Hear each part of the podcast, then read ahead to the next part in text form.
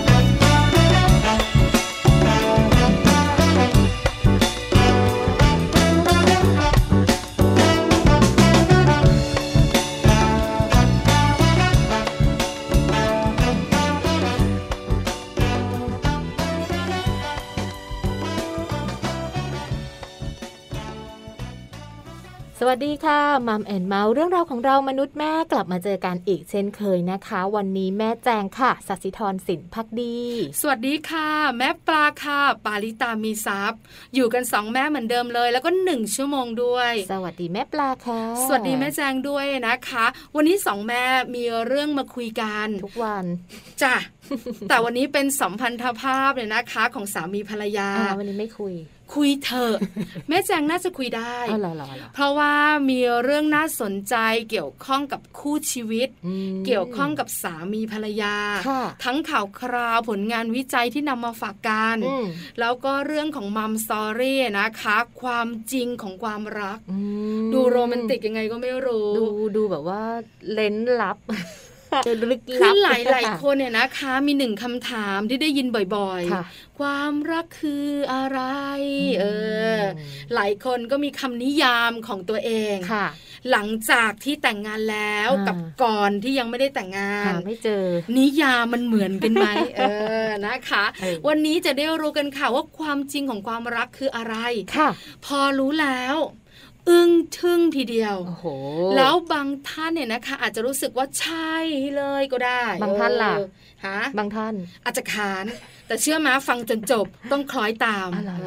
อไปฟังไปฟังต้องไปฟังกันในช่วงของมัมสตอรี่นะคะ และช่วงโลกใบจิ๋วนะคะ วันนี้เนี่ยก็มีข้อมูลดีๆ มาฝากกันอีกเช่นเคยค่ะ แม่แปมนิธิดาแสงสิงแก้วบอกว่าวันนี้นะคะ จะให้คุณพ่อคุณแม่หลายๆคน มาฟังกันเลยค่ะว่าเราจะรับมือลูกที่ไม่เชื่อฟังอย่างไรดีเออแม่จันทำยังไง ก็ดุบ้าง มองหน้าบ้าง แล้วก็พูดเสียงดัง ๆ บ้างแบบเนี้ยค่ะ ใช่ไหมอืมก็ต้องมีการใช้การข่มกันอ่าอ่าปล่อยพลังปล่อยพลัง ใช่ไหมปล่อยพลังเป็นนางยักษ์กันบ้างอ่าดิฉันก็ไม่ต่างจากแม่แจงแล้วค่ะค่ะบางครั้งเนี่ยนะคะเชื่อมาอืมเพิกเฉยอ๋อโกรธไม่คุยด้วยค่ะแล้วเดี๋ยวมางอแป๊บเดียวแหละค่ะแต่เวลาลูกงอนนะงอลูกนานกว่าอีก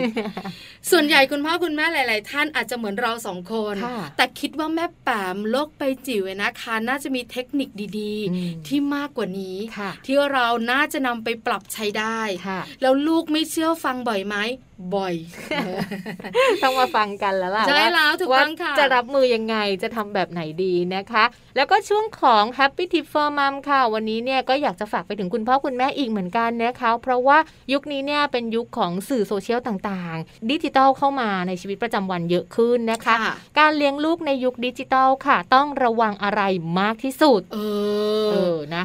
คุณแม่หลายท่านฟังอยู่เชื่อไหมลิสต์ออกมาเนี่ยนะคะ เป็นข้อข้อๆอืม เกินห้าข้อ เกินเกิใช่นไหมแม่แจงก็เกิน แล้วจริง ๆ แล้วมันต้องระวังอะไรค่ะแล้วกี่ข้อล่ะ หลายข้อเยอะเลยไหมล่ะเออ คุณแม่ค่ะตั้งใจฟังให้ดีนะคะ เป็นห่วงเป็นห่วง ใช่แล้วค่ะ ไปฟังกันเลยกับ Happy Tip for Mom ค่ะ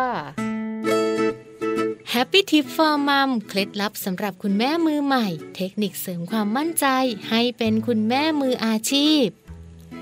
เลี้ยงลูกยุคดิจิตอลต้องระวังอะไรมากที่สุด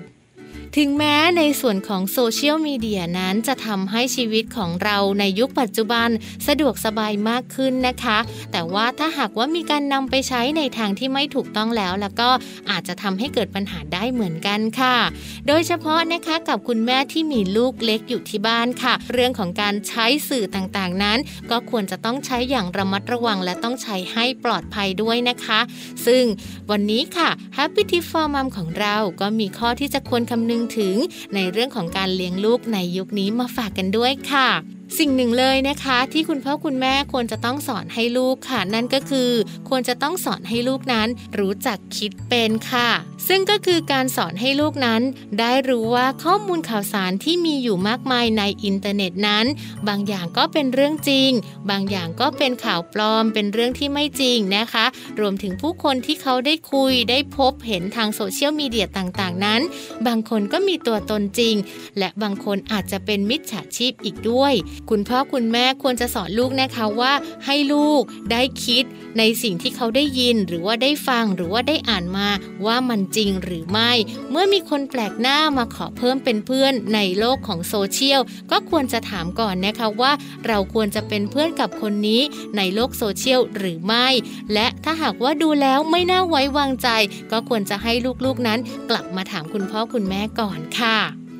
หรือคุณพ่อคุณแม่ควรจะสอนให้ลูกนั้นมีกฎกติกาแล้วก็มารยาทในการใช้เทคโนโลยีต่างๆ ค่ะ โทรศัพท์มือถืออินเทอร์เน็ต หรือว่าการเล่นเกมต่างๆ ของลูก คุณพ่อคุณแม่ค่ะ ควรจะมีการกำหนดด้วยนะคะว่าอะไรที่ควรเล่นได้ และอะไรที่ไม่ควรเล่น อะไรเหมาะสมหรือว่าอะไรที่ไม่เหมาะสมค่ะ มีการตั้งกฎตั้งเวลาแล้วก็ตั้งกติการะหว่างกัน เพื่อให้ลูกนั้นได้เรียนรู้แล้วก็ได้ทำตามกฎกติกา อย่างเช่นเวลาในการเล่น หรือว่าจะเล่นได้ทุกๆ ครั้งหลังจากทำการบ้านเสร็จเป็นต้นค่ะ นอกจากนี้นะคะการเป็นตัวอย่างที่ดีในการใช้เทคโนโลยีให้ลูกเห็น ถือว่าเป็นสิ่งสำคัญมากๆค่ะ ซึ่งเรื่องของการใช้เทคโนโลยีแบบนี้นะคะ คุณแม่ค่ะ ก็ถือว่าเป็นตัวช่วยสำคัญเลยเหมือนกัน เพราะหากคุณแม่นะคะเป็นตัวอย่างที่ดีในการเล่น หรือว่าเป็นตัวอย่างที่ดีในการใช้แล้ว แล้วก็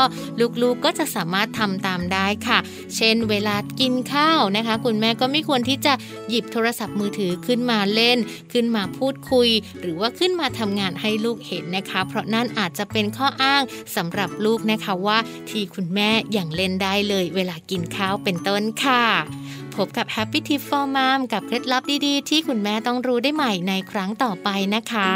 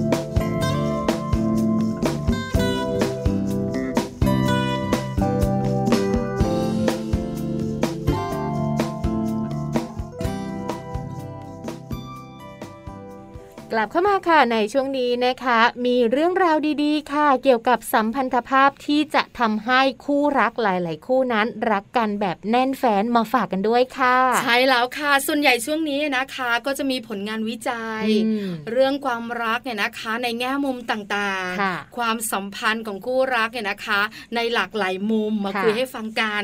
วันนี้ก็เป็นเรื่องของความรักอืม ที่สัมพันธ์กับการเดินทางค่ะ หลายคนบอกอ๋อเดินทางตามหารักแท้ไม่ใช่เออออันนี้เจอแล้วรักแท้น่ะ แต่กำลังเดินทางไปด้วยกันรักแท้เจอแล้วคู่แท้เจอหรือยังอุ้ยเจอนานแล้ว จริงป้าจริงไอเราอะคิดอย่างนี้เขาคิดยังไง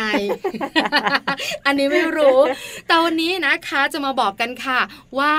การที่เราเดินทางไปทำงานในทิศทางเดียวกันอืมทำให้รักของเราแน่นแฟนยิ่งขึ้นจริงเปล่าออเชื่อไหมมีคุณแม่หลายท่านฟังอยู่ส่งเสียงฮิจริงหรือเออจริงนะถามแม่ปลาเลยดีกว่า เออดิฉันเองนะคะเดินทางมาทำงาน กลับบ้านอืมทางเดียวกับสามีอย่าเรียกว่าทางเดียวกัน เรียกว่าทิศทางใกล้ ๆ กันเลย คืออยู่ด้วยกันได้ตลอดเวลาเลยดีกคือว่าบ้านก็อยู่ด้วยกันที่ทำงานก็อยู่ด้วยกันแต่คนละชั้นเออแค่นั้นเอง แต่วันหนึ่งไม่เคยคุยกันเลยนะแน่นแฟนไหมแน่นแฟนไหม ก็ก็มีบ้างอ๋อเดินลงไปเจอกันอะไรอย่างเอเงี้ยอหิวคือเราไม่รู้สึกอะไร เพราะเราเป็นแบบนี้มานานแล้วอืมก็เลยรู้สึกว่าเออมันคุ้นเคยอะค่ะแต่ข้อมูลผลงานวิจัยออกมาอ่าทำให้เรารู้สึกได้ว่า เออ จริงแท้ใช่ไหมน่าจะเป็นไปได้ เราทะเลาะกันน้อยลงค่ะเพราะเรามีโอกาสคุยกันตอนเดินทางหรือเปล่าค่ะไปฟังผลงานวิจัยกันดีกว่าค่ะ ว่าผลงานวิจัยจะบอกอะไรกับเราได้บ้างค่ะค่ะผ ลงานวิจัยชิ้นนี้นะคะ หยิบยกมาค่ะ จากนักวิจัยด้านจิตวิทยาสังคมนะคะนำโดยไอรีนหว่องค่ะ จากมหาวิทยาลัยไชนีสในฮ่องกงนะคะ เขาค้นพบว่าการที่คู่รักออกจากบ้าน แล้วก็เดินทางไปทำงานในทิศทางเดียวกันค่ะ มีส่วนทำให้ความรักของคู่รักคู่นั้น กระชับแล้วก็แน่นแฟนขึ้น ใช่แล้วล่ะค่ะ การทดลองนี้ทำสองครั้งค่ะแม่แจงคุณผู้ฟังค่ะเพื่อจะยืนยันผลงานวิจัยว่าเป็นแบบนี้จริงค่ะ เพราะครั้งแรกนะคะทำการสำรวจกับชาวอเมริกันที่แต่งงานแล้วจำนวน 280 คนค่ะ อายุโดยเฉลี่ยอยู่ที่ประมาณ 33 ปีนะคะ แล้วก็แต่งงานมาแล้วเนี่ยเฉลี่ยแล้ว 8 ปีค่ะ เขาค้นพบนะคะว่ากลุ่มผู้ทดลองที่คนรัก มีที่ทำงานอยู่ในทิศทางเดียวกันค่ะ มีความรู้สึก พึงพอใจแล้วก็มีความสุขกับชีวิตคู่ของตน มากกว่ากลุ่มคนที่ต่างคนต่างเดินทางออกจากบ้านไปทำงานคนละเส้นทางค่ะๆเอาละนี่คือผลงานวิจัยชิ้นแรกเลยนะคะค่ะกับชาวอเมริกันค่ะอืมผลการวิจัยชิ้นที่สองเนี่ยนะคะทำขึ้นกับชาวฮ่องกงค่ะชาวเอเชียเหมือนบ้านเรานี่แหละใช่ ก็ไปทำกับกลุ่มที่แต่งงานแล้วเหมือนกันน่ยนะคะจำนวน 139 คน แต่ว่าอายุเฉลี่ยเนี่ยขึ้นมานิดนึงก็คือเฉลี่ยอยู่ที่ประมาณ 42 ปีนะคะ แล้วก็ใช้ชีวิตคู่มาอย่างยาวนานเลยค่ะ เฉลี่ยแล้วเนี่ย 13 ปีผลที่ได้ค่ะ ก็ยังคงเป็นไปในทิศทางเดียวกันกับการสำรวจครั้งแรก นั่นก็คือ คู่รักที่เดินทางไปทำงานในทิศทางเดียวกัน เขามีความพึงพอใจ แล้วก็มีความสุขในชีวิตคู่ มากกว่าคู่ที่ต่างคนต่างเดินทางไปทำงานคนละทิศทางค่ะเออไม่น่าเชื่อเหมือนกันนะแม่แจงนะอืมเราเองอาจจะรู้สึกว่าไม่น่าจะสำคัญอะไร แต่ผลงานวิจัย บอกเราว่ามันสำคัญนะค่ะการเดินทางไปทำงานในทิศทางเดียวกันอ่าไม่ว่าคุณจะอยู่ที่ทำงานเดียวกันอ่าหรือว่าอาจจะอยู่ใกล้ๆกันค่ะอยู่เส้นทางเดียวเป็นกันทางผ่านส่งผลดีเอค่ะอนะคะ ในการที่คุณจะมีชีวิตรักที่ราบรื่น เพราะฉะนั้นคุณผู้ฟังหลาย ๆ ท่านอืมที่นั่งฟังอยู่กำลังตัดสินใจอยู่ ว่าจะซื้อบ้านย้ายบ้านเลยเออจะซื้อคอนโดอ่าจะหาบ้านเช่าลองคิดดูนะ ว่าการที่เราจะซื้อเราจะหาบ้านเช่าต่างๆ บ้านเราควรจะอยู่ตรงไหนอ่าเราควรจะเดินทางไปในทิศทางเดียวกันค่ะแล้วเราจะมีความสุขหลายหลายๆคนบอกว่าอ๋อการเดินทางไปในทิศทางเดียวกันไปทำงานในเวลาเดียวกันใช่ไหมค่ะเจ็ดโมงก็คือเจ็ดโมงออกจากบ้านด้วยกันค่ะไม่ใช่ ออกจากบ้านคนละเวลาก็ได้ค่ะแต่ขอให้เราไปทำงานใน ทิศทางเดียวกันอืมเออ ไม่น่าเชื่อนะ ยังมีข้อมูลเพิ่มเติมด้วยค่ะแม่แจงคุณผู้ฟัง เรื่องนี้นะคะมีการทดลองอืมให้ทำภารกิจค่ะเออน่าสนใจเนอะใช่ เพื่อจะยืนยันว่าข้อมูลที่บอกมามันจริงนะค่ะภารกิจนั้นคืออะไรคะค่ะ ก็คือภารกิจนะคะที่ให้มีกลุ่มนะคะ เป็นคนแปลกหน้าทั้งหมดเนี่ยจำนวน 80 คนเอามาจับคู่กันค่ะและมอบหมายภารกิจต่างๆ ค่ะ ให้แต่ละคนนั้นไปทำพบว่าคู่ที่บังเอิญได้รับภารกิจที่ต้องเดินทางไปจัดการทำในทิศทางเดียวกันนะคะ จะมีทัศนคติเชิงบวกค่ะ แล้วก็มีความรู้สึกพึงพอใจต่อกัน มากกว่าคู่ที่ต่างคนต่างแยกกันไปทำภารกิจของตัวเองนั่นเองค่ะ ไม่น่าเชื่อ ไม่รู้จักกันด้วยนะเออใช่ไหมอ่าแต่ต้องทำงานแบบคล้ายๆกัน แล้วก็เดินทางไปด้วยกันอะไรแบบนี้ อาจจะเป็นเพราะว่าการที่ร่างกายของเราเนี่ยนะคะ เคลื่อนที่ไปในทางเดียวกันค่ะอาจมีความเกี่ยวพันกับความรู้สึกที่มีจุดมุ่งหมายเดียวกันค่ะมีจุดมุ่งหมายในการใช้ชีวิตร่วมกันทำให้คนมีคู่เนี่ยนะคะ มีความสุข แล้วก็พึงพอใจในชีวิตคู่ของตัวเองมากขึ้น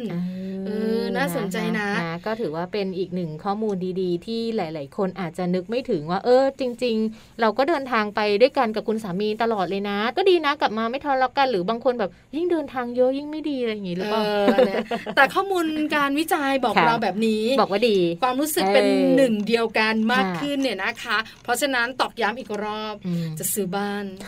จะเช่าบ้านอยู่ ไม่ไม่ขายรถเลยให้เหลือรถคันเดียวจะได้ไปด้วยกัน เขาไม่ส่งเอาเหรอคือรถตู้ค่ะ อันนี้ของแม่ปลาเออนะคะเพราะฉะนั้นก็ฝากไว้เป็นข้อมูลค่ะณผู้ฟังจะได้ตัดสินใจกันได้อืมเผื่อวันหนึ่งจะอยู่ที่ไหนกันดี ข้อมูลนี้น่าจะช่วยตัดสินใจได้ค่ะค่ะ พักกันสักครู่หนึ่งนะคะแล้วเดี๋ยวช่วงหน้าเรื่องของความจริงของความรักกันบ้าง ความจริงของความรักนะคะที่หลาย ๆ คนรู้แล้วอาจจะ อึ้งหรือทึ่งไปเลยค่ะแม่ปลา ได้เลยค่ะช่วงหน้าค่ะ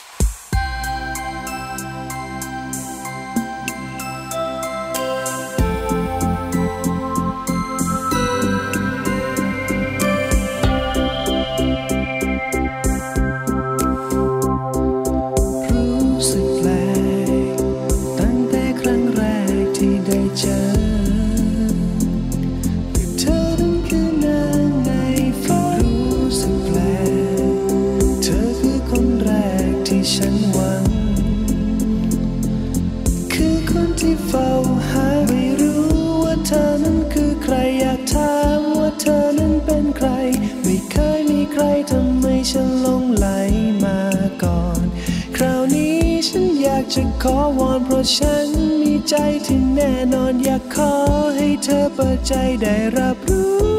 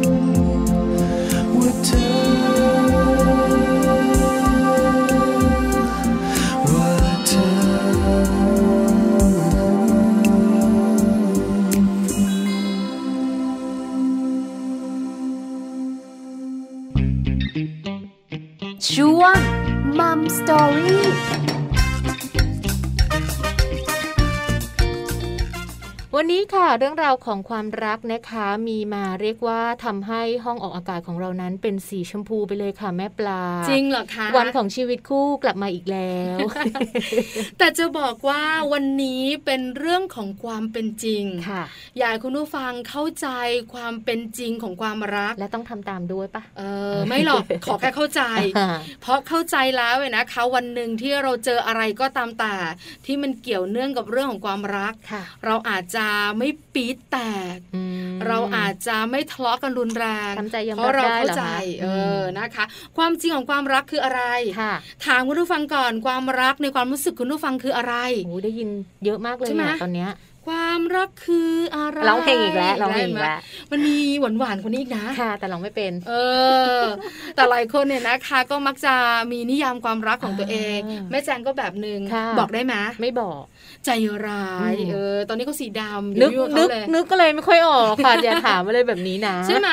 แต่ส่วนใหญ่หลายคนก็จะตอบกันคือความรักคือความเข้าใจค่ะเพราะเราต้องอยู่กันเราก็ต้องเข้าใจกันค่ะนะคะ ความรักคือความห่วงใยอืมเออหมายเยอะแยะไปหหมดลายเลนิยยาใช่มไหมเลคะยแต่วันนี้ความจริงของความรักเนี่ยนะคะคืออะไร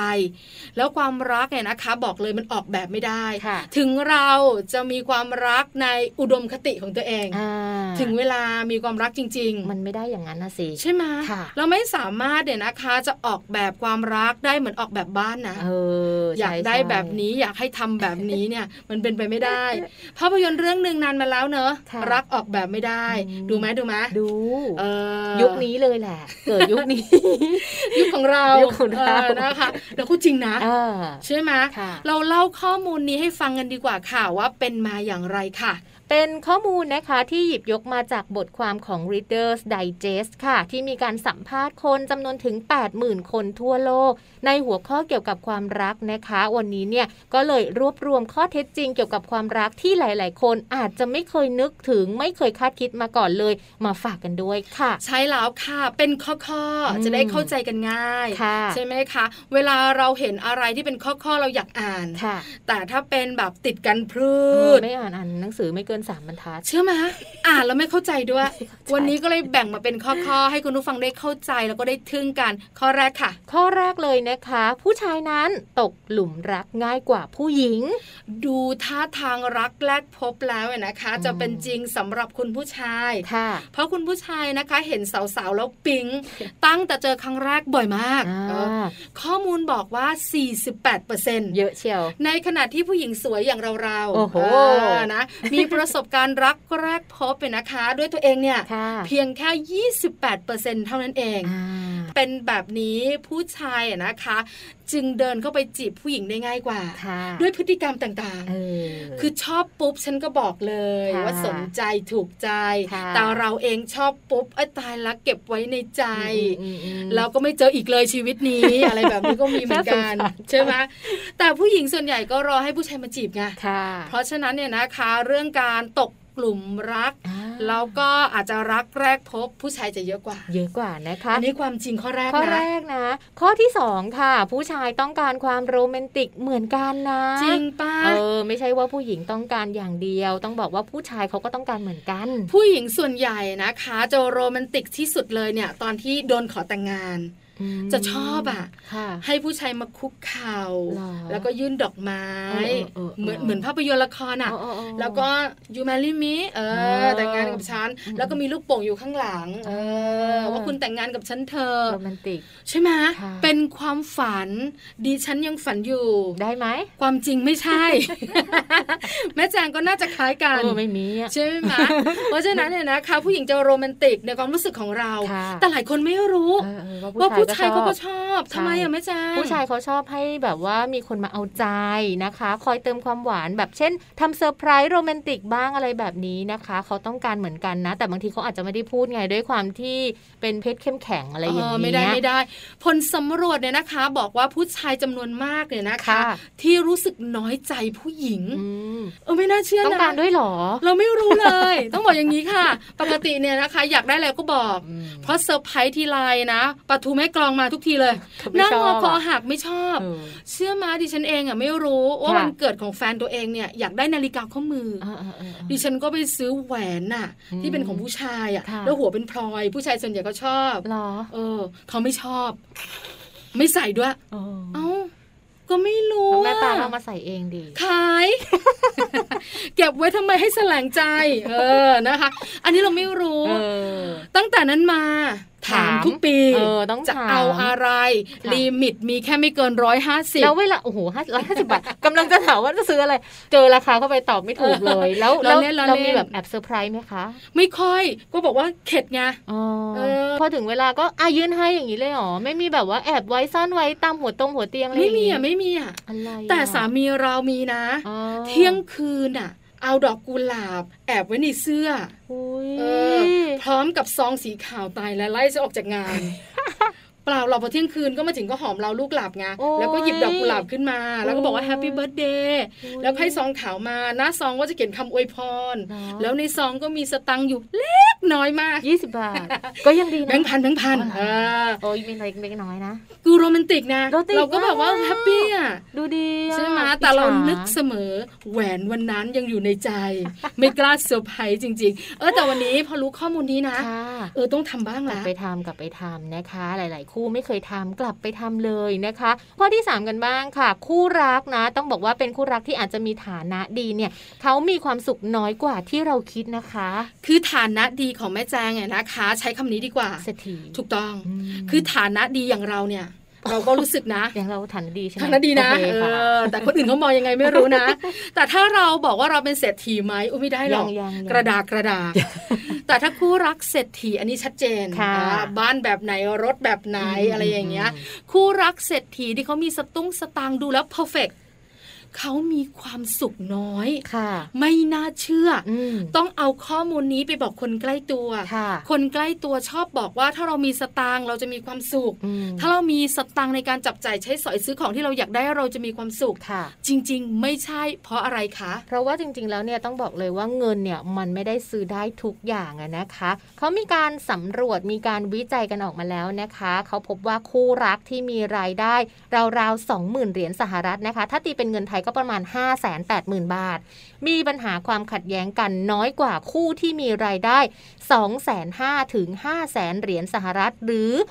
ราวๆ7ล้านถึง 14 ล้านบาทซะอีกค่ะ เพราะว่าเขาอยากจะชี้ให้เห็นนะคะว่าจริง ๆ คนที่รวยมากเป็นเศรษฐีมากเนี่ยเราก็คิดว่าเงินเนี่ยจะให้ได้ทุกอย่างบรรดาลความสุขได้ทุกอย่างแต่จริง ๆ มันไม่ใช่อืมเอ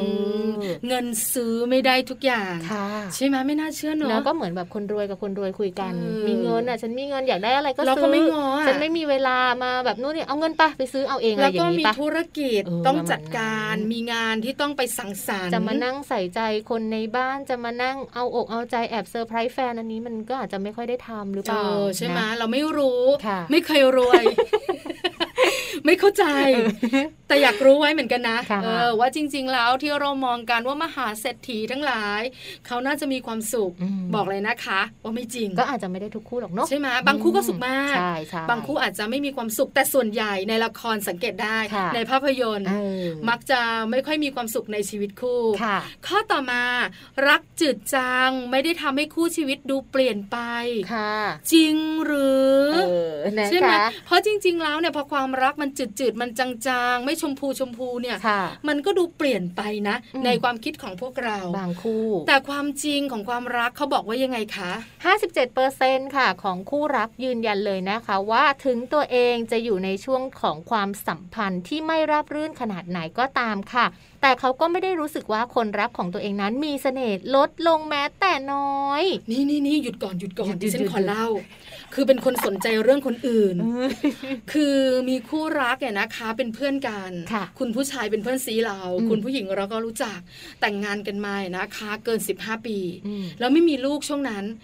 แล้ววันหนึ่งก็มีปัญหาการคือคุณผู้ชายหน้าตาดีค่ะผู้หญิงก็เข้ามาเยอะโอ้แล้วคุณผู้หญิงเนี่ยนะคะเขาก็หนีออกจากบ้านบ้างคือความสัมพันธ์มันแบบกระท่อนกระแท่นบ้าง ทั้งๆที่เขาเนี่ยแต่งงานกันมานานมากเลยนะอืมแต่งงานตั้งแต่อายุอืม25 ช่วงนั้นเขาอายุประมาณเกือบเกือบสาน่ะค่ะคือคุณสามีมองเห็นคุณภรรยาอืมแล้วรู้สึกว่าจะมีคนมายุ่งวุ่นวายค่ะเขาก็ยังมองว่าภรรยาของเขาอะดูดีอืมเขาบอกว่าฮึทำงี้นะฮึ สวยอะสิ คิดว่าดูดีอะสิ แต่ก็จริงอะก็ยังดูดีอยู่ คนมาสนใจก็ไม่แปลกนี่แอบทั้ชงมด้ทั้วยงที่ความสัมพันธ์มันกระท่อนกระท่าน แล้วตัวเองก็มีผู้หญิงเนี่ยอ่าเข้ามายุ่งวุ่นวายค่ะแต่ยังมองว่าภรรยาตัวเองอะยังดูดีอ่ายัยังสามารถดึงดูดเพศตรงข้ามได้นะตรงกับข้อนี้เลยอิงอะข้อนี้ได้เลยนะคะเออไม่ว่ารักจะจืดจางจะมีปัญหาอะไรก็ตามค่ะ แต่ว่าคู่ชีวิตของเราเนี่ยเขาจะมองว่าอีกฝ่ายหนึ่งเนี่ยดูดีอยู่เสมอ ใช่แล้วต่อให้ช่วงนั้นอืมจะเป็นช่วงที่แย่ ใช่ไหมอ้วนมากเพราะเครียด เราก็ยังดูดีค่ะนะคะ ยังคงจำความรู้สึกที่ตกหลุมรักเราได้อยู่เออประมาณเฮ้ยไม่อยากจะเชื่อเลยอะค่ะเพราะฉะนั้นชื่อถอเนี่ยนะคะ บอกเลยค่ะ ว่าวันหนึ่งไม่ว่าจะเกิดอะไรขึ้นกับความรักของเราสายตาของคนที่อยู่กับเราอืมเรายังคงมีเสน่ห์อ่าเออนะคะนี่แค่ข้อที่ 4 นะคะ ข้อนี้กันบ้างค่ะ หลังจากละครมีผลกับชีวิตคู่ จริง ดิฉันบอกเลยจริงสายละครก็มา คือบางทีเราเห็นละครแล้วเรายิ้มอะอ่าหันมาดูทำไมสามีเราไม่ทำแบบในละครบ้าง แล้วเขาก็จะบอกว่าเพอเจอดูละครมากเกินไปตามไปเถียงกันในห้องนอนอีกรอบนะเขาเรีแล้ยวกควาว่ามจอิริงนอินแล้วความจริงของความรักเขาเป็นเหมือนดิฉันไหมเนี่ยเออนะคะก็บอกว่าคู่รักถึง 33เปอร์เซ็นต์นะคะ ยอมรับว่ามีความคิดอยากเลิกกัน เพราะละคร หรือหนังที่ดูอย่างไม่น่าเชื่อเลยค่ะเออทำไมอะก็แบบมีมีตัวอย่างมายกตัวอย่างให้ฟังหน่อยดิ คือบางทีอะนะคะเราเห็นภาพยนตร์เห็นละครอะเออแล้วความรักมันแฮปปี้อะค่ะแล้วอมัยากได้เออแล้วก็อยากได้อะอืมแล้วเราให้คนข้างๆทำอยากอะให้แบบว่าสามีเป็นแบบพระเอกในละครงี้เอเอออรอรอคือทุกเรื่องอะแม่ที่มันจะบไม่วค่อยกดูๆสำหรัละบคเรารอะไงอ๋ออม ตอบไม่ถูก คือมันมีผลนะรอรอรอบางคนอินมากอะเอเอออใช่ไหมดิฉันบอกเลยใช่เลยกลับไปใส่ชุดไทยอะไรอย่างเงี้ยไม่มีใสไม่มีไม่ใช่ไม่อยากใส่นะเออไม่มีใสข้อนี้กันบ้างค่ะ เพื่อนที่ดีไม่ใช่คนรักที่ดีเสมอไปอธิบายด่วน การที่เป็นคนรักที่ดีนะคะ มีอะไรมากกว่าการเป็นเพื่อนและเป็นที่ปรึกษาที่ดีค่ะ แต่เขาคนนั้นเนี่ยจะต้องเป็นคนที่ทำให้เรารู้สึกหวั่นไหวได้ด้วย สามารถเข้ากันได้จริง ๆ ในทุกๆเรื่องนะคะ ดังนั้น คนที่เป็นเพื่อนร่วมงานหรือว่าเป็นเพื่อนซีที่ดีแล้วเนี่ย บางทีเขาอาจจะไม่ใช่คนที่เป็นคนรักที่ดีที่เรากำลังตามหาอยู่ก็ได้ค่ะ ใช่แล้วค่ะเพราะเพื่อนเราสนิทเออเออสนมกันเออรู้ใจทุกเรื่องค่ะแต่มันไม่หวั่นไหวอืมันไม่ทำหัวใจให้เต้นน่ะเนอะไม่กระชุ่มกระชวยเออแต่แฮปปี้ประมาณนั้นเวลาอยู่ด้วยนะใช่แต่มันใช่คนละความรู้สึกค่ะหัวใจมันไม่เต้นแรง เลือดมันไม่สูบฉีดอะเออประมาณใช่ไหมนั้นอันนี้สำคัญนะค่ะเราเคยเป็นอืมเราผ่านมาแล้วคุณผู้ฟังที่เป็นคุณแม่หลายท่านก็นึกภาพออกนะคะไม่อย่างนั้นเนี่ยนะคะ เรามักจะบอกว่าเพื่อนกันค่ะไม่ใช่แฟนกันเออเราเป็นได้แค่เพื่อนสนิทเออะออไรแบบนี้นะคะ เอาล่ะข้อต่อมาค่ะข้อต่อมาไม่ว่ายังไงก็อยากอยู่ด้วยกันจนแก่อยู่ดีค่ะ จริงค่ะเออบ่นว่าเบื่อบ่นว่าเซ็งเออคือเราจะเบื่อเราจะเซ็งเราจะบ่นเราจะคุยเราจะเมาส์เราจะนินทาค่ะเราก็กลับไปเจอกันอยู่ดีเนอะวันหนึ่งไม่มีเขาเออน้ำตาเหงาแตกนะจ๊ะเหงาเลยอะเหงาน้อยไปค่ะ ดิฉันเคยคิดนะว่าวันหนึ่งถ้าสามีของดิฉันเป็นอะไรไปเออเออเออดิฉันจะอยู่ยังไงเนี่ยอืมในวันที่เบื่อเหลือเกินค่ะที่บ่นจังผู้ชายอะไรก็ไม่รู้ เยอะทุกเรื่องอะไรประมาณเนี้นะยตอนอยู่กับเขาก็ไม่เห็นค่าเขาหรอกใช่แล้วค่ะอไรอย่างเงี้ยคือหลายคนที่แต่งงานเนี่ยนะคะ อยากอยู่ร่วมกันกับคนรักเนี่ยจนแก่เท่าไปด้วยกันค่ะที่สำคัญคู่รัก 60%เลยอะนะคะ บอกว่าถ้าตัวเองเนี่ยนะคะมีความสุขกับความรักก็จะอยู่แบบเนี้ยอืมแต่ถ้าไม่มีความสุขกับความรักเนี่ยนะคะ ก็ยังต้องการอยู่กับคนที่รักตลอดไปอยู่ดีอืมจนถึงวาระสุดท้ายของชีวิต นะแต่แล้วไม่น่าอันเชื่นี้อเป็นแบบผลสำรวจ 60%เลยนะคะ เราอาจจะเป็นหนึ่งใน 60 ก็ได้นะแม่ปลา ใช่แล้วนะคะอืมจากผลการสำรวจ 80,000 คนค่ะที่บอกเรามาเนี่ยนะคะทำให้เรารู้ว่าเออจริง ๆ แล้วเนี่ยมันมีสิ่งอะไรที่เราไม่รู้เกี่ยวข้องกับความรักเนอะเกี่ยวข้องกับคนสองคนค่อนข้างเยอะ วันนี้เข้าใจมากยิ่งขึ้นเนี่ยนะคะ อย่างน้อยๆ วันหนึ่งที่เราทะเลาะกันค่ะเราจะมองเข้าไปในดวงตาของเขาอืมแล้วก็จะรู้ว่าถึงจะเกิดอะไรขึ้นเขาก็ยังผู้รักเราชายอยู่คนใช่ไหมเนี้ยก็ยังอยากอยู่กับเราเอเอออนะรู้สึกดีเข้าไว้เราจะได้ไม่ทะเลาะกันนะคะ ขอบคุณข้อมูลดีๆ วันนี้จาก Reader's Digest ค่ะ เอาล่ะเดี๋ยวเราพักกันสักครู่หนึ่งค่ะแม่แจางค่ะช่วงนักกลับมาโลกใบจิ๋ววันนี้นะคะ รับมือลูกไม่เชื่อฟัง จัดการขั้นเด็ดขาดเลยไหมโหดไปไหมนะคะ เดี๋ยวมาฟังนี่แม่เป็นแปคุมณแม่ด้วยสายอ่อนโยนนะไม่ไม่จริง แต่เราสองคนไม่ทุ่มเถียงกันค่ะเพราะคนที่จะตัดสินเรื่องนี้ได้คือแม่แปมใช่แล้ว ต้องช่วงหน้าค่ะ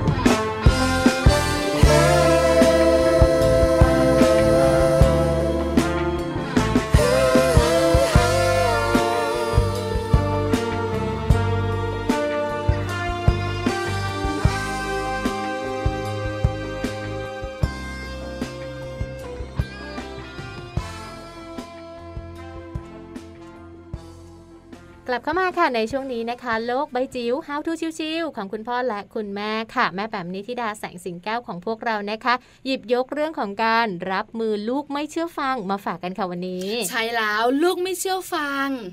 คุณแม่หลายท่านบอกว่ากลุ้มใจ ปวดหัว ลูกดื้อเอค่ะอใช่ไหมส่วนใหญ่เออลูกดื้อส่วนใหญ่จะบอกว่าลูกดื้อแล้วลูกดื้อแบบนี้เราทำแบบไหนได้บ้างค่ะเราจัดการอย่างไรได้บ้าง สารพัดวิธีค่ะที่คุณแม่ใช้เออได้ผลบ้างไม่ได้ผลบ้าง วันนี้ฟังแม่แปมนิธิดาแสงสิงแก้วกัน ว่าวิธีการจัดการลูกไม่เชื่อฟังทำแบบไหนทำอย่างไร คุณแม่จะได้ปรับใช้กับลูกของเราได้ค่ะใช่ค่ะ โลกใบจิ๋วโดยแม่แบบนิชิราแสนสีแก้วครับ สวัสดีค่ะ กลับมาเจอกันในช่วงโลกใบจิ๋ว How to ชิวๆของคุณพ่อกับคุณแม่นะคะ วันนี้จะชวนรับมือเด็กๆค่ะ แต่เป็นการรับมือกลุ่มเด็กที่ไม่ค่อยเชื่อฟังนะคะ เป็นข้อมูลจากนักจิตวิทยาระดับโลกเลยนะคะ เขาเสนอแนะนะคะ แล้วก็แนะนำคุณพ่อคุณแม่ค่ะ ซึ่งแน่นอนว่าผู้พูดถึงลูกเรื่องลูกไม่เชื่อฟังเนี่ยเป็นปัญหาไม่ใช่ระดับประเทศนะคะ ระดับโลกเลยนะคะ เขาทำกันยังไงนะจะมีวิธีการในการจัดการยังไงนะคะ เรามาฟังกันค่ะ คุณมาเรนฮิลลี่นะคะ นักจิตวิทยาเด็กชื่อดังระดับโลก ซึ่งเป็นคนเขียนหนังสือเล่มหนึ่ง ซึ่งชื่อว่า Growing Happy Kids นะคะ ได้ออกมาแนะนำนะคะ วิธีการในการรับมือกับเด็กๆ ที่อาจจะยุคนี้ดื้อนะคะ ไม่เชื่อฟังแล้วก็ไวต่อความรู้สึกมาก ๆเลย ส่วนที่ดีก็คือว่า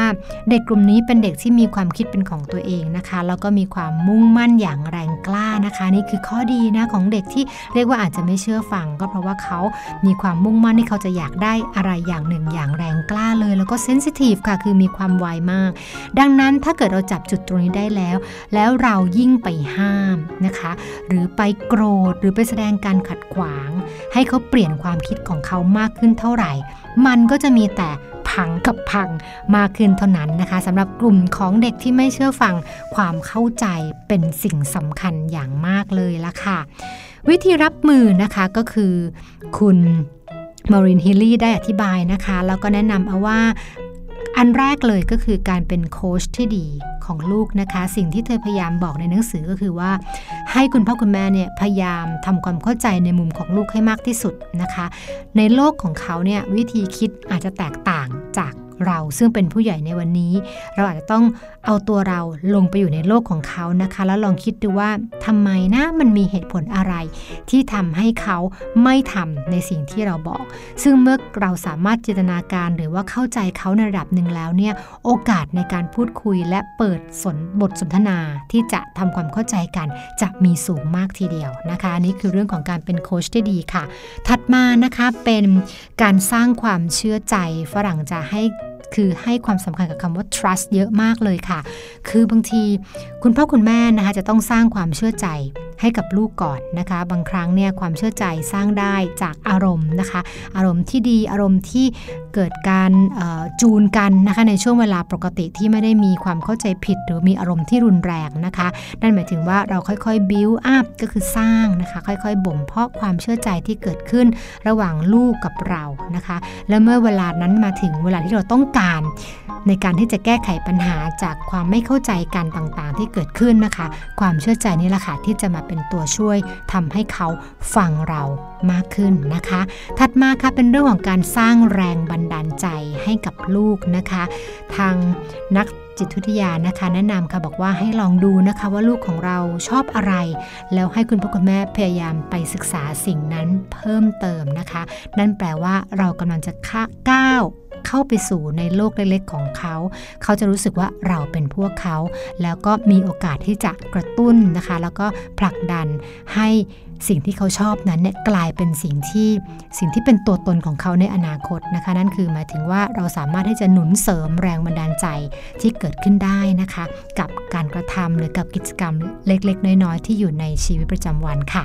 ทั้งนี้ทั้งนั้นนะคะ เด็กที่อาจจะเรียกว่าดื้อหรือว่าไม่เชื่อฟังเนี่ยเขาจะมีอารมณ์ที่อ่อนไหวค่อนข้างง่ายนะคะ แต่ว่าในขณะเดียวกันก็จะเป็นกลุ่มของเด็กที่มีศักยภาพ มีความฉลาด แล้วก็เต็มไปด้วยพรสวรรค์มากมายค่ะ ซึ่งมันเลือกไม่ได้เนาะมันมักจะมาคู่กันค่ะ คุณมารีนก็บอกว่ามันมาพร้อมกับความดื้อนี่แหละ แต่เชื่อไหมว่า พวกเขามักจะทำบางสิ่งบางอย่างที่พวกเขาต้องการนั้นสำเร็จเสมอค่ะ ขอให้เรามีกำลังใจนะคะแล้วก็มีพลังในการ ในการรับมือนะคะ แล้วก็ช่วยกันบ่มเพาะเด็กๆนะคะ ที่อาจจะไม่เชื่อฟังในวันนี้ ให้กลายเป็นผู้ใหญ่ที่รับฟังทุกๆ ความเห็นได้ในวันข้างหน้าค่ะ โลบายจิ๋วโดยแม่แบบนิชิราแสนสีแก้วครับ ได้ฟังข้อมูลดีๆ จากแม่แปมนิธิดาแสงสิงแก้วกันไปแล้วนะคะ ขอบคุณแม่แปมด้วยค่ะ ที่แชร์ในส่วนของข้อมูลดีๆ ตรงนี้ให้กับคุณแม่ทั้งหลายได้ติดตามกันค่ะ ใช่แล้วละค่ะ คุณแม่บอกว่าอืมวันนี้มีหลากหลายวิธีเลยอืมจัดการลูกที่บ้านค่ะไม่เชื่อฟังเมื่อไหร่คราวนี้เจอการจัดการแบบใหม่ค่ะเออเออดูซิจัดการได้ไหมคุณแม่เล่าสู่กันฟังบ้างนะค่ะแต่ก่อนจะจากกันไปค่ะช่วงท้ายรายการแบบนี้ มีเรื่องดีๆ มาฝากคุณแม่ๆกันค่ะค่ะ หน้าฝนแบบนี้นะคะก็ต้องดูแลสุขภาพเจ้าตัวน้อยกัน ฝนตกอากาศชื้นอืมส่วนใหญ่ลูกๆเนี่ยนะคะ จะมีผื่นคันใช่ผื่นคันแบบนี้แก้ไขได้ไหมเกิดจากอะไรป้องกันได้หรือเปล่าค่ะค่ะ ในส่วนของผื่นคันนะคะ บางทีเนี่ยไม่ได้เกิดมาจากผิวหนังเอง แต่ว่าเกิดมาจากการที่แบบร่างกายอับชื้นอย่างเงี้ยค่ะ แม่ปลาค่ะเวลาที่ลูกไปโรงเรียนหรือว่าลูกไปเล่นข้างนอก แล้วก็ เปียกมาหรือว่าฝนตกมาหรือว่าเปียกเหงื่อเองเนี่ยแล้วก็ไม่ได้กลับมาอาบน้ำเลยเนี่ยบางทีมันเกิดอาการผื่นคันตรงนี้ได้ด้วยเหมือนกัน ค่ะใช่ค่ะแล้วแบบนี้เราสามารถป้องกันได้ไหมคะ ป้องกันได้สิคะวิธีการในการป้องกันนะคะ ไม่ให้ลูกเกิดอาการเป็นผื่นแพ้หรือว่าผื่นคันนะคะ สิ่งแรกเลยก็คือ อย่าปล่อยให้ลูกเนี่ยตัวเปียกนานๆค่ะเออเด็กๆบางคนไม่ชอบอืมตัวเปียกมีความสุข ไม่ชอบตัวแห้ง ไม่ชอบเปลี่ยนเสื้อผ้าค่ะเพราะฉะนั้นเนี่ยนะคะคุณแม่ขาอย่าตามใจนะค่ะการที่ลูกตัวชื้นๆ ใส่เสื้อผ้าเปียกๆเนี่ยส่งผลให้ลูกของเรามีผื่นคันได้ด้วย ใช่ค่ะ วิธีการในการป้องกันไม่ให้เกิดผื่นคันนั่นก็คือถ้าลูกตัวเปียกค่ะ ไม่ว่าจะจากน้ำฝนหรือว่าการไปเล่นซนที่ไหนมานะคะ คุณแม่ควรจะต้องรีบพาลูกนั้นไปอาบน้ำค่ะ โดยทำความสะอาดนะคะ เช็ดตัวให้แห้ง เช็ดหัวให้แห้งด้วยนะคะ ก็จะทำให้ลูกนะคะ ไม่มีอาการผื่นคันแล้วล่ะค่ะนี่คือข้อแรกอืมส่วนข้อที่สองเนี่ยนะคะ อีกหนึ่งปัจจัยที่ลูกของเรามีผื่นคันได้ค่ะก็คือเรื่องของแมลงสัตว์กัดต่อยใช่แล้ว ช่วงหน้าฝนแบบนี้ยุงก็เยอะมดก็เพียบค่ะยังมีตัวอื่นๆอีกมากเลยทีเดียวใช่ที่น่ากลัวค่ะก็คือเจ้าด้วงก้นกระดกนะคะ ตัวมันจะเป็นสีดำๆแล้วสลัก็บส้มๆใช่ตรงก้นมันก็จะคาดส้มๆหน่อยแล้วก็จะงอนขึ้นมาโอ้แล้วมันก็จะเป็นหนามแหลมทีนี้เนี่ยตัวมันมีพิษร้ายมากเลยนะคะต้องระมัดระวังเป็นพิเศษเลย แล้วก็ต้องบอกลูกด้วยถ้าเจอแมลงอะไรหรือว่าสัตว์อะไรเนี่ย ต้องมาบอกคุณพ่อคุณแม่ก่อนอย่าเอานิ้วไปจิ้มอย่าเอามือไปจิ้มมันนะใช่ค่ะค่ะมันอันตรายเพราะเด็กๆบางคนอยากรู้อยากรู้ตายหรือยังอืมอะจิ้มก่อนจิ้มมันคือก่ตัวอะไรแล้วมันคือตัวอะไรค่ะขี้จิ้งจกหรือเปล่าเอออะไรประมาณนี้ใช่จิ้มปุ๊บมันปล่อยพิษค่ะ พองเลยนะเจ้าตัวเนี้ยน่าตัวกลันี้วน่ากลัวมากเลยนะคะ หรือว่าคุณพ่อคุณแม่บ้านไหนค่ะ ที่มีลูกเล็กเนอะแล้วก็ลูกแพ้สัตว์ทุก ๆ ชนิดเลย ไม่ว่าจะเป็นยุงแมลงหรืออะไรแบบเนี้ยค่ะ ก็ต้องระมัดระวังด้วยเหมือนกันหน้าฝนแมลงออกมาเยอะนะคะ ใช่แล้วค่ะค่ะ ขอบคุณข้อมูลดีๆของเราจากเว็บไซต์รักลูก .com นั่นเองค่ะ ค่ะ วันนี้เรียกว่าเต็มอิ่มเลย ใช่แล้วนะคะ หน้าฝนแบบนี้เรื่องเตือนก็เยอะหน่อยใช่ค่ะเพราะว่าชื้นๆค่ะสัตว์ต่างๆก็ออกมาร่าเริงกันเนี่ยนะคะ แล้วเราเองก็รู้สึกเหมือนว่าอากาศชื้นมันจะเป็นหวัดง่ายอืมไม่สบายเนื้อสบายตัว ลูกของเราก็เหมือนกันค่ะดูแลสุขภาพนะคะ คุณพ่อคุณแม่คุณลูกค่ะ ทั้งหมดทั้งมวลนี้ค่ะจากมัมแอนเมาส์ที่แม่แจงแล้วก็แม่ปานะคะ หยิบยกข้อมูลดีๆ มาบอกเล่าให้ได้ติดตามกันค่ะ แต่ว่าวันนี้หมดเวลาลงแล้วนะคะ คุยไม่ได้แล้วเหรอคุยไม่ได้แล้วค่ะ ฝากเรื่องดีๆ ต่อไม่ได้แล้ว เมาก็ไม่ได้แล้วด้วยใช่ค่ะจริงๆ อยากนั่งเมาลูกให้ฟังเมาลูกนั่งบ่นคุณสามีให้คุณผู้ฟังได้ฟังค่ะแต่ขอเป็นครั้งหน้าดีกว่าได้เลยเวลาไม่พอแล้วใช่ค่ะหมดเวลาแล้วนะคะวันนี้มัมแอนเมาส์รวมถึงแม่แจงแล้วก็แม่ปลาค่ะ ต้องลาไปพร้อม ๆ กันเลย เจอกันใหม่ในครั้งต่อไปนะคะ วันนี้ไปแล้วค่ะ สวัสดีค่ะเก็บเพลงรักนี้ไว้ให้เธอ เมื่อวันใดที่เจะเจอฉันก็พร้อมและยินยอมมอบความรัก และจิตใจ ชั่วนิรันดร์ชั่วนิรันดร์รักคุณเขาแล้ว เป็นไร รักจนคลั่งไคล้จริงจังคุณรักใครหรือยัง ฉันใดหวั รักเขาแล้ว จนได้ บอกแล้วไม่วันไหน ต้องเผลอใจเขาสักวัน รักคุณเขาแล้วเต็มสูงแล้วคุณอย่าหูสัมผัส